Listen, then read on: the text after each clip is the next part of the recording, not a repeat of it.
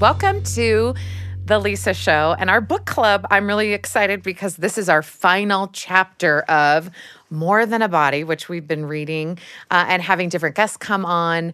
And this chapter is called A Resilient Reunion. This is part one. And here today, I have Whitney. Would you introduce yourself or reintroduce yourself? I am Whitney Call, and uh, I'm a writer and a comedian, and I am just trying my best, like the rest of us. I love it. yeah. Yes, right? Uh, uh, this book and reading this book, and I think it's appropriate for us to talk about, you know, the book as a whole, especially when we're talking about the final chapters. Yeah. Um, here, it just mean that to me of like Yeah. it real and having conversations formally here on the book club. And if you're listening to the lisa show you can also watch the video of this book club on youtube. I hope you'll just jump over there and be able to do it. Um, and what's been interesting about this particular book is how many conversations then, that i've had about all of these themes as a whole in reading this book. It just it sparks so many good conversations with women. And it's interesting because you don't have to read the whole book you know from beginning to end Right. although i really do think that you should Yes. but uh, in order to have these kind of conversations it's just i'm struck with how well organized and universal these principles are based in research and science and and a way for us all to be able to bring it to all to the surface the things the angst that we kind of feel and be able to talk about it Right. in similar ways It's kind of unifying, isn't it? To just Yeah. to know that I think we all have this innate you know almost like a like a thumb on a bruise we all feel that kind of just ache of like this isn't right this this isn't really where we're supposed to be and it's overwhelming and yeah what do i do all of my energy here, you know, and so to be able to kind of brush up against that, it's almost like we're all coming out of the matrix a little. and we're all just kind of recognizing like you're you're here too. And it's like, of course, oh. I've been on this whole journey with you. And it's like we're we're all on this journey. Yeah. And so it's interesting to talk um, at the beginning of the chapter to frame it that way as we look around, realizing that we're all in a similar situation to be able to address it. Um, I love right from the beginning what sources have you turned to for help to learn how to better feel about your body? And what kinds of self help strategies for do it yourself body image improvement have you done? And, and what's helped and what hasn't helped?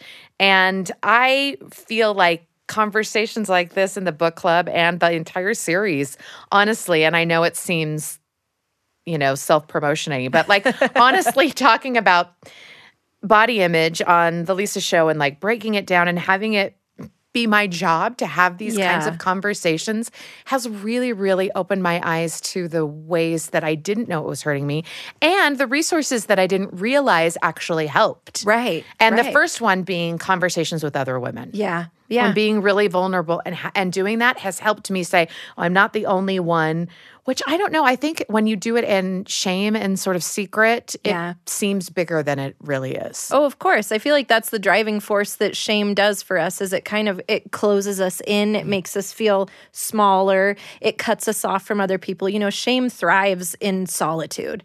But then once you are able to share even just with, you know, one person around you, I think it then just kind of cracks open this this uh, secret that shame is kind of trying to hide, which is that it's it's happening to all of us because it's hard. And so there's nothing wrong with you for struggling with this. And we can all find a way out, right? Absolutely. So what kind of self improvement body image techniques have worked for you? Well, it's been interesting because I read this book uh, about a month ago, was when I finished it. And so I've had about a month for life to happen and things to go on. And it has crept up again. I think once I like, you know, closed the cover, I was like, I'm a new woman. I'm things never going to see myself as anything less than a goddess who is just full of brains and wisdom and I'm strong. But then, you know, you have all sorts of moments that these splashes come up, like they say, where I will like see a glance at myself where I'm like, oh my goodness, like who is that? That's not me. Why do I look like that today? Or and then it just kind of sticks with you the rest of the day of like, oh gosh, like should I be should I be tuning up my my workout regimen? Should I be like doing something a little bit more because I feel like I'm kind of going downhill physically. And I just love how they kind of um, emphasize here to stay with yourself. Mm-hmm. And this is, oh, where do they say this? Um, that when we are able to kind of feel those splashes, we mm-hmm. can use it to kind of then have awareness of, oh, that's what's happening to me right yeah. now. So it's not that I need to shame myself that, oh, I felt bad about my body image again, because that's going to happen. But then when I feel that way, to be able to not self abandon, which I use this technique in so many ways for, you know, mental and emotional health. But I think it's so easy for us to say, well, I shouldn't feel that way. I shouldn't feel that way. Right. And this was maybe a new way that my brain could say, well, now you know more things. So you shouldn't feel that way. Mm-hmm. You shouldn't be thinking that way about yourself. You know, you know what you've yeah, got. You teach your kids not to to feel this exactly. way. Like you're teaching it. So Come on. It. Like you should know mm-hmm. this. Um, but then they say that on page 300, that sting and the splitting will be familiar reminders to come back to yourself, prompting you into action through practicing your skills for body image resilience. Rather than adapting to your body shame by turning back to your comfort zone, you can turn toward what you know about yourself and your capacity for growth and change. And so to maybe just ask questions and be curious about why do I feel like this today? I wonder what happened that made yeah. me especially sensitive to this today because I I mean, mm-hmm. I just heard this this lovely sentiment that our body is a home that we're learning to love instead of leave. And so when we have this body, for better or for worse, it's ours. And so it, we're here to take care of it. So that goes mentally too, that if I'm having these thoughts or these body image disruptions, the, the best practice for me has been instead of just like, well, I shouldn't feel that way and trying to like leave and go somewhere else, which usually turns into like scrolling on my phone and comparing myself to other bodies that I'm seeing on my phone right. and all these different things. Instead, I can then just kind of like be a little patient and take a pause to be like, why am I feeling that way? Mm. What's going on, brain? Like, and be curious about it. Let's face it. Let's stay with it because I know this is coming up for some reason that I've been kind of like in a rut for years to think this way. It doesn't mean that there's anything wrong with me. Yeah. It just means I need practice. Yeah. And I love that practice. I really enjoy like um, hearing about like what other people do, their thought process. Yeah. From and so I appreciate you like taking us through it, and because I think it's going to be different for everybody. Yes. And it's interesting that you use the phrase like I want it. We're here to take care of our bodies. I want to take care of it because that idea of taking care of our bodies and self care and health mm-hmm. has been mm-hmm. weaponized against us yes. as well. Yes. And I think it's so uh, just like deceptive how anything that can be good can also be turned just yes. a little bit and and used uh, in a hyper focus for extremism right and i like on 283 they say but self-care that is truly caring takes care of your whole self not just your visible self mm-hmm. self-objectification is not self-care yep. so when we are beating our bodies into submission and starving them and and and um, cutting them and like doing right a myriad of things to sort of force them in its submission of this idea that is not self care. It is, and that line I think is so different for everybody. Don't you think? I think so, and I love that that they're kind of coming to a head here in this uh, chapter after discussing all of these other things in previous chapters mm-hmm. because the previous chapter about health and yeah. and how our bodies actually are cared for was such a release for me because I think I kept telling myself and they they bring this up too about, you know, the idea that well, if I get into this mindset too much about being more than a body, then I'm just going to let myself go and I'm going to go too far in that direction and mm. I'm just going to excuse myself for for being unhealthy. When in reality, like we i think it's like so on our minds to be healthy to take care of ourselves to just right. that, that i don't know that that's ever going to go off the radar for me right and so what i recognize is maybe the the times that i'm being unhealthy are actually really from that shame inducing oh, part sure. of me where i feel like i hate so much this part of me or or why my body looks this way and I can't control it. And so, because I feel that shame, I'm going to numb these feelings by mm. eating all of this unhealthy food or, you know, doing all of this. And so instead, it, in trying to go in this direction of it's not going to, to further unhealthy practices because I'm I'm getting at the root of what the problem is, which is the shame, which is Right. the the acceptance of who I mm-hmm. am. And once I can actually accept myself, I think then I get into that practice of, mm. well, I love this body. I mm. want to do things that are good for it. So like even just like this last week i noticed i was in this rut with with you know body image disruption. And i had been kind of in this lull where i was like i feel bad about myself. And so then i i decided i was like well i really want some oatmeal this morning. And i was like you know what? I want to put in my oatmeal some blueberries because i just read something about how blueberries are so good for anxiety and they've got like so much antioxidants which i you know you know those things about it. But to just know like it's going to really like make my brain feel better to have these blueberries. And they tasted so good in my oatmeal. And so i don't mean to be like an influencer that's like oh my gosh like i chose I that instead of chocolate chips and i'm Right. so healthy. Because i do put chocolate chips in things too sometimes. But i think it was just more this thing of like my i think my body wants like to be putting things in right now that are going to calm it. And so i search i like search for that instead of like my body needs to stay away from things that are going to make it look like that because Yeah. it's it's just so It's terrible that I look like that. Yeah, yeah, And it's a difference in our motivation for everything. Yeah. And it, it made me think because I've been, uh, you know, like looking in the mirror and thinking, well, why, why do I care if my body looks like this or that? Like really questioning it because I like how they. I'm like, okay, let's just ask all of the questions. Like, where do my assumptions and things come from? Yeah. And I think that we're so um, af- more affected by uh, that outside messaging than we truly realize. Oh, yeah. I mean, it really is. And because I think sometimes I will, like you said, talk myself out of it, like, well, I know better. Or I think, yeah, everyone is trying to tell me that I need to be smaller and, and, um, take up less space Yeah. right we know that that's a thing and uh, and so we look at like the body positivity movement and we say no i and i look at people of lots of different heights weights sizes i mean everything and i can see the beauty and Yeah. in that right and so i'm thinking so what's the disconnect for me when it's you, yeah, when it's me, then why am I so much harsher than I am with other people? And I think Mm-hmm. it's really interesting that um, on 272, they say validating and appreciating the diversity of bodies that exist while inclusive and helpful on the one hand.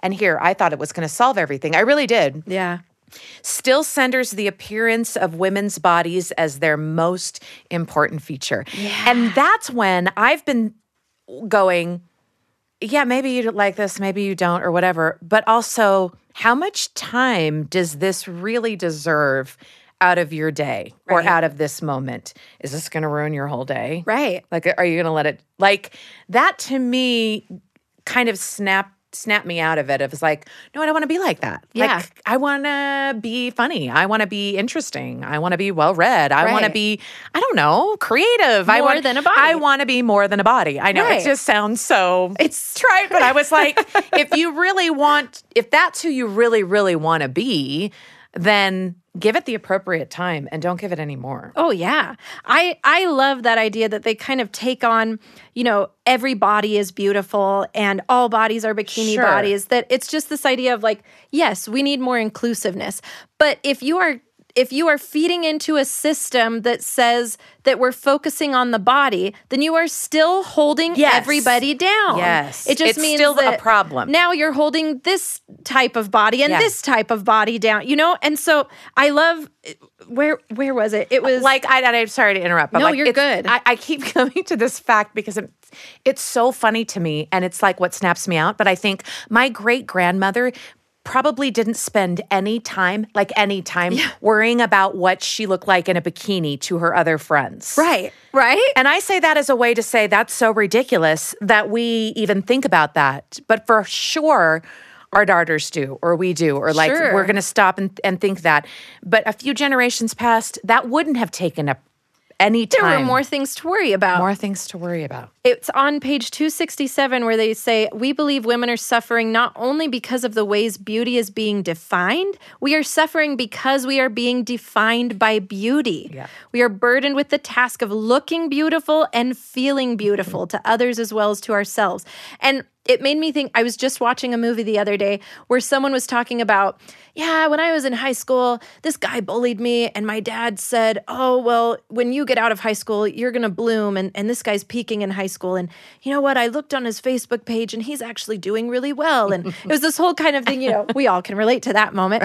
But what he said, it froze me in that in that moment because he said this man had these two daughters and he had this successful job and he had a beautiful wife and and then he kept going and i was like that is the definition of success Mm-hmm. and it just it was rolled past so easily because we all are munching on this language that Yeah. this man is successful because he has a good job a family a beautiful wife and you don't even stop to think like what does his wife do? What kind of person is She she? What like yeah, what kind of interests does she have?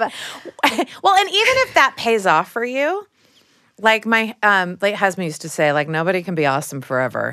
like the t- clock is ticking on every. Like you know, even if you just think you're so cool and you dress trendy or whatever, or you've hit like your body's in style for whatever, like nobody can be awesome forever. No. no one can, and they say it a little bit more eloquently in the book.